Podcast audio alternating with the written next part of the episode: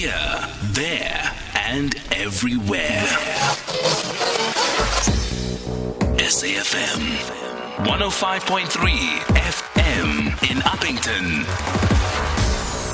So, you obviously heard my conversation with the spokesperson of basic education. One of the things I asked him was, What's the long term plan? And he spoke about, you know, reliance on places like the broadcaster, which came um, to the party last year, radio stations, television stations. And my question to him was, Well, how effective was that? He said about 30% uh, effective. So, the question we all have to ask ourselves is, in light of what we know, and what we know is this we don't have a vaccine, we do not know know how long this virus is going to be around for.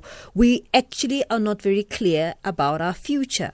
And so one has to ask the question what then becomes the future of education? So Professor Mmaki Jantjies co published an article entitled How South Africans Can Prepare for a Data Driven Education System. I'm very interested in knowing how we're going to do that. And part of the reason I want to know is we also know that data is an issue. We know that uh, communities in some rural areas really struggle with network and so on. Devices are a problem and all of those things. So she brings all of these things to the fore, and uh, that's the conversation I want to have. She joins me now on the line. Prof, thank you so much for making the time to talk to us. Good afternoon.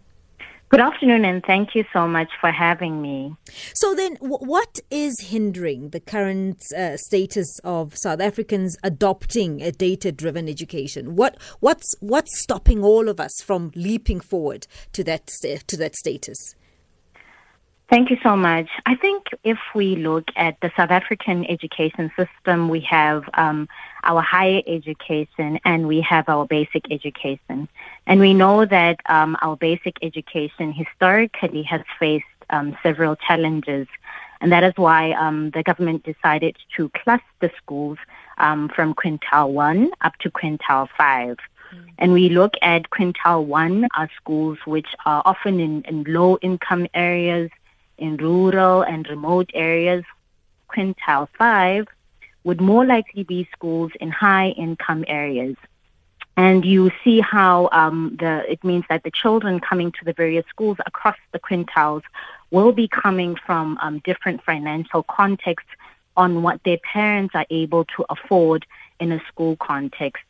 So, with this in light, um, we have seen um, the commitment um, from the government perspective introducing um, the computer labs in different schools um, across the different quintiles, introducing teacher training initiatives um, that look at how teachers can start embedding some form of technology within a teaching and learning context. And we've also seen the rise of um, technology which is customized to support the South African context. And, and I'll give an example for this um, the, the Statistics SA household um, results always reflect that a young South African is more likely to have access to a mobile phone in comparison to a laptop. Mm. And so we see that a lot of technology interventions are often geared towards the cell phone and largely looking at how we can um, look at low cost so that one that doesn't require a lot of data. Yeah. Um, so in that sense, catering to um, learners who will be coming from different financial contexts within that.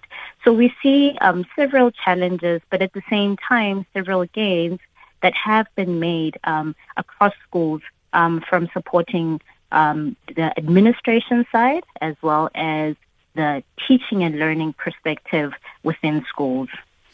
What we also know um, is that while we may have a lot of things that we are really trying to do from a technology point of view, we also have a community and citizens that are actually ill disciplined. So I'm trying to see how much of this technology will be adapted um, by the young learners who will be left to their own devices and vices on their own at home to adopt learning.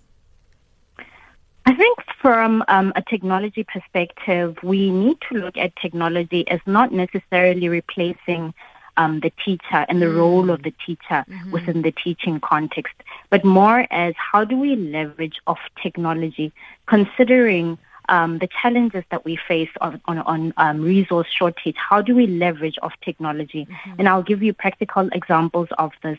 Um, with um, data-driven systems. And when I mean data-driven systems, I mean systems that are able to provide us with an overview of a learning context. So, for example, if there's a child in a particular area who doesn't come to school on a regular basis and their performance is low, which systems do we have in place that allow us to monitor um, the school performance, the children attendance, the children performance across subject areas over a certain number of years to see whether um, the interventions from an administrative side are actually effective.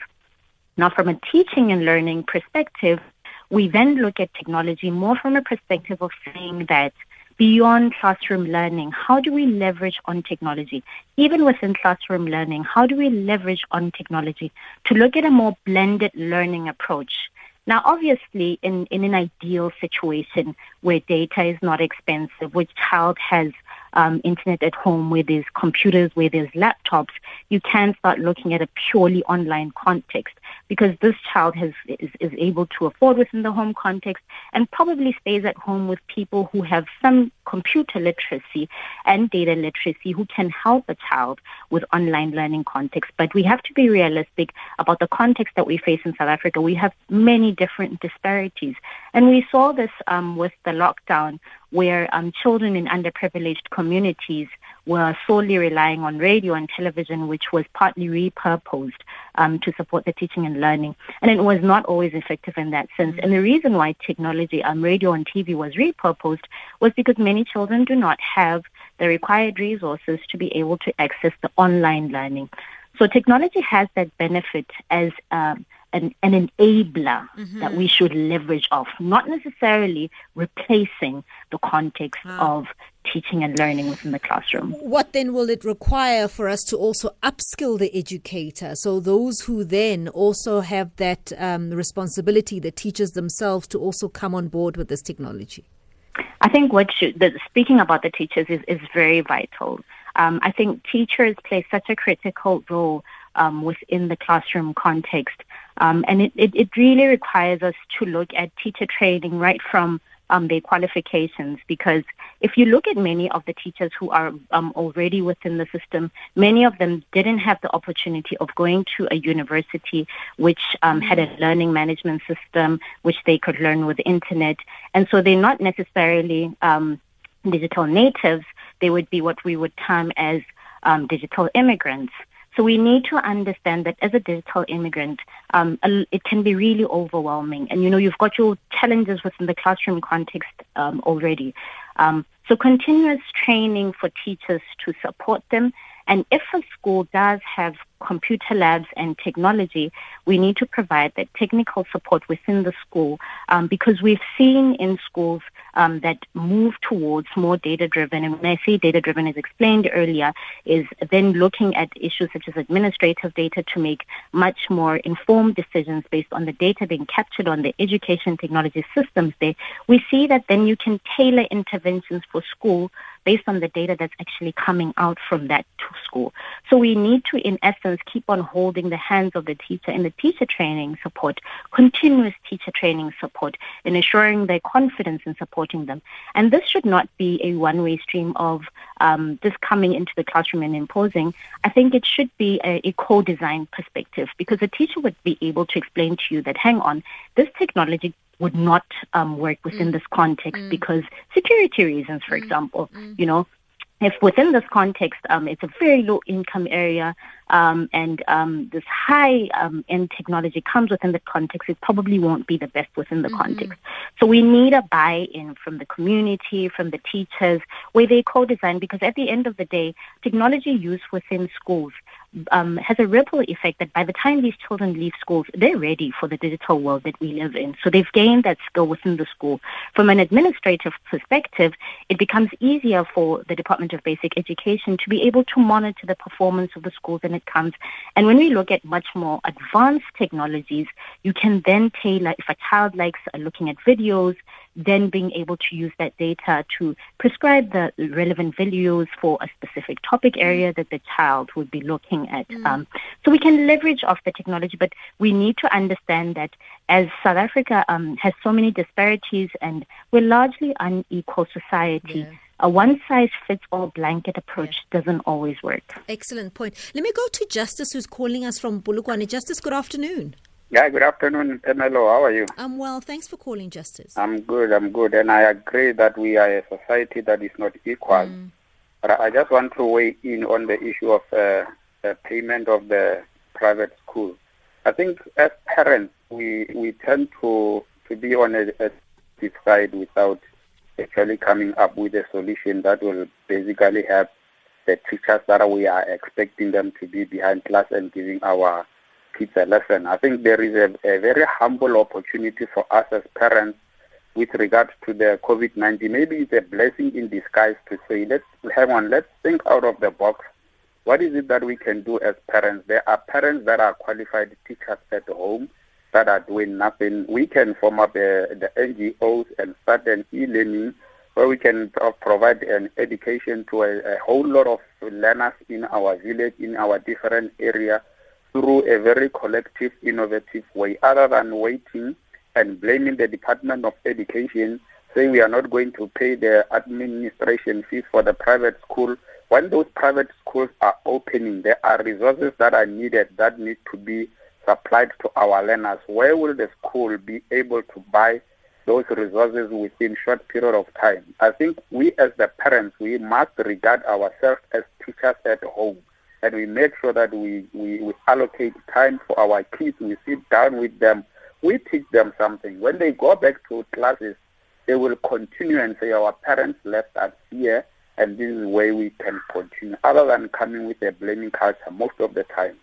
Mm. I think we must come up with solutions. Thanks. Because this time, it is not time to blame, it is time for solutions. Thanks for that, Justice. And to you, Prof, I suppose, uh, in addition to what Justice is making, his point is, is that it is a collaborative effort. And I think one of the things that you highlight is that you cannot only have, you know, one ministry worry about education in a single-minded way.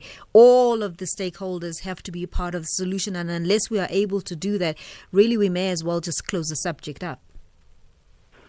I totally agree. Um, and I think something that uh, uh, just leaning onto something important that he raises mm. within every crisis, there's also an opportunity. Um, for example, in this sense, we need to start thinking about e-learning centers mm. that can enable children to be able to learn if they're not in formal um, learning mm. context. And indeed, one of the things that we mentioned within our article is the importance of thinking about technology in education as not necessarily a responsibility for just one ministry. Yes. Um, for um, the sustainability of it, um, number two, for um, the governance of data. Uh, so the data that is also coming out from the technology systems that are going into schools, um, we need a regulation and a governance structure, which needs to then be uh, co-designed. I mean, we have excellent um, policies already in place for the South African context on the Protection of uh, Personal Information yes. Act.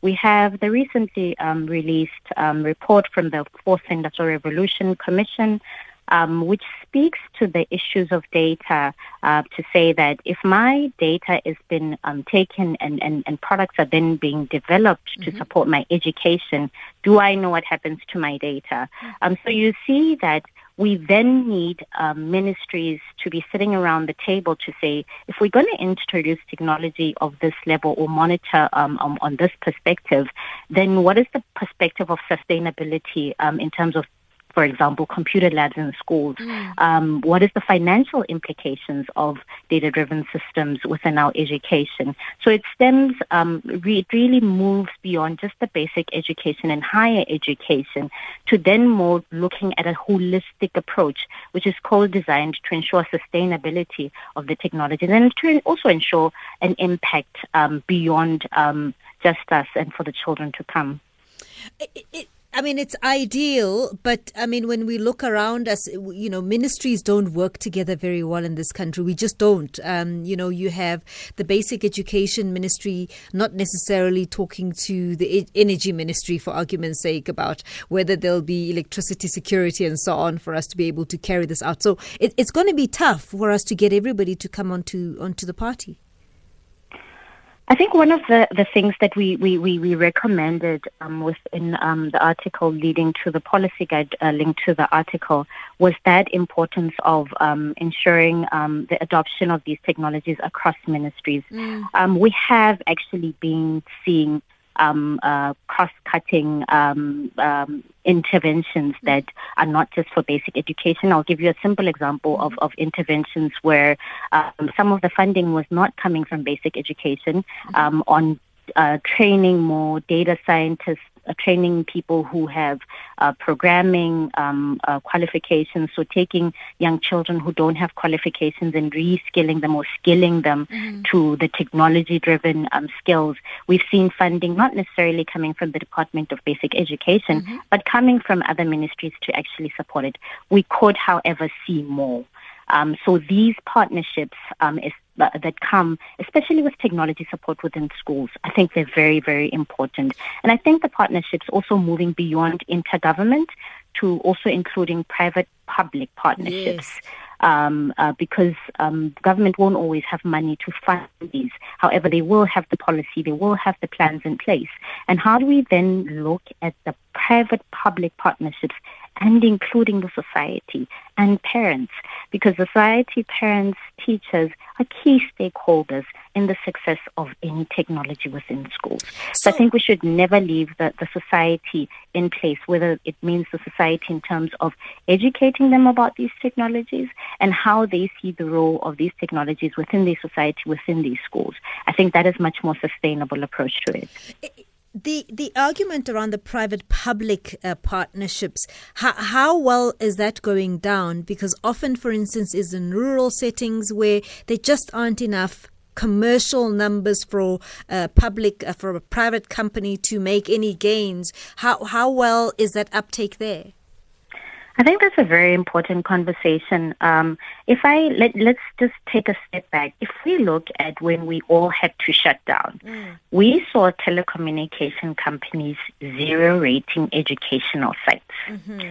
That's a public-private partnership. Yes. That is was a very good example. Um, and, I, and, and my perspective is that we don't have to wait for another crisis yes to sustain those sort of decisions, right? Mm. As much as the value chain of zero rating has large implications, um, I think we need to be having those sustained conversations. And I think we've learned from the crisis on the power of public-private partnerships, where in education we saw those organizations stepping up. We saw um, for example, in higher education, laptops being sent to the most rural and remote areas where children were receiving mm. data on a monthly basis. Mm. They were receiving laptops on uh, laptops to sustain their learning, something which we had never done before. Mm. And so it was a learning curve. It wasn't perfect. Um, we were not, in, I think, from basic education perspective, um, we could see that we were not able to reach every child. Although in basic education there were no laptops delivered in that sense, but I think um, from from the public-private partnerships that were actually made at that time, we saw the possibilities on um, if we all come together to have a, a sustained vision on the policies that we put together on wanting to see technology within these schools, what could actually happen? What were the possibilities in that perspective? Let me take a quick break. I will back with more and I'll also take some of your voice notes as well as uh, telephone calls for your comments on this conversation. Here, there, and everywhere. SAFM 106.1 FM in Mbombela. Hi, Pamelo. Technology is an aid and it's not an answer. A lot of the things your guest is talking about are not being implemented in their basic state. Like the teachers are not doing their jobs. Technology won't help them. If you're doing your job and maybe you're overwhelmed, then technology can take that burden off and then you can focus on different aspects of education. But if you're not doing your job from the get go, technology will not help you. So that's that's maybe coming back to that question we were talking about around how do we assist educators to be better skilled or to come to the party. We talk about these partnerships, and this is one of those, um, Professor Jantjies. Indeed, and I think um, the voice note highlights um, certain perspective, as, as I was emphasizing, that mm. technology is an enabler. Mm. So technology doesn't come in and, and bring. Yeah. No, it doesn't. Yeah. It's an enabler within a context. However, you cannot use something that you don't understand on the power of what it is able to do within a classroom context, mm. right? And I think um, we've we've had interventions within school, and I'll just give you an example where we were teaching children how to use technology within a classroom uh, for their own learning, mm-hmm. but in essence, empowering children to say the internet is full of uh, both good and bad, and this is how you can use it for the good related to your education. Mm-hmm. And there was a early and quick adoption from the young children. And then we realized that it's very important to actually be empowering the teachers to have a sustained approach to it. And it wasn't as quick with the teachers. However, there was mm-hmm. enthusiasm from mm. their perspective. Mm. And largely because they are not digital natives. Mm. They're digital immigrants. Mm. And so an intervention which is once off is not going to assist. So we need to separate this conversation from this teaching in a classroom and this technology in a classroom. Mm-hmm. Technology doesn't teach. The teacher teaches, right? Mm. And so if we're going to have a conversation about teaching issues, that's a separate conversation. Mm-hmm. If we're going to have a conversation about technology integration within the classroom context, that's a separate um, conversation. So, indeed, one, one, one of the things that we advocate for in the article is relooking education and ensuring that um, we then have a sustained approach of not just teachers who are already in service, but the ones who are coming in who are probably better digital natives because many of them are going through universities that have um, technology um, supported learning. And so by the time they finish university, they are ready for the context of schools with technology. And we've seen um, a higher adoption with the younger teachers. But we've seen quite a lot of enthusiasm from the older teachers. So I think when we come to the conversation about technology and education, we need to separate issues related to teaching and learning and issues related to the technology as an enabler, which helps us leverage and not replace the role of a teacher within a classroom context. In an ideal situation where you have children who have um, the technologies that are required to, to help sustain um, a learning context within the home context, then te- learn- learners can be independent enough to be able to learn alone as digital natives with um, learning management systems that can aid that. But we don't necessarily have an ideal situation um, because of historic issues that we face across the country. Yeah. So we need to separate those two issues from teaching and education technology, where technology comes in within the classroom context yes. to support the teaching and learning perspective. I I'm inclined to say to you, can we have a conversation around attitudes? Because you've you've highlighted something quite a be- beautiful, saying that there was enthusiasm. It, the uptake was not that easy or that fast, but there was enthusiasm, and I want to pick up on that because I'm also wary of of writing off and you know shutting out the experienced teacher. Because of course we don't have a perfect system but there are those who yes are not savvy technologically but are experienced teachers. And I've seen some wonderful examples in my own personal life where the classroom is happening online and the actual teacher you know is stuck. And mm. the kids would say, um, "Sir, you click that button, and then that's how you mm. mute yourself." And the mm. minute the teacher is willing to take that kind of advice, it makes for better mm. learning. Indeed, I, I agree. Um, and I think we've seen, um, it, even with our own experience of, of working, from, from my experience of working within the community on doing different teacher training initiatives, you see the perspectives on teachers' um, attitudes differ from one place to the other.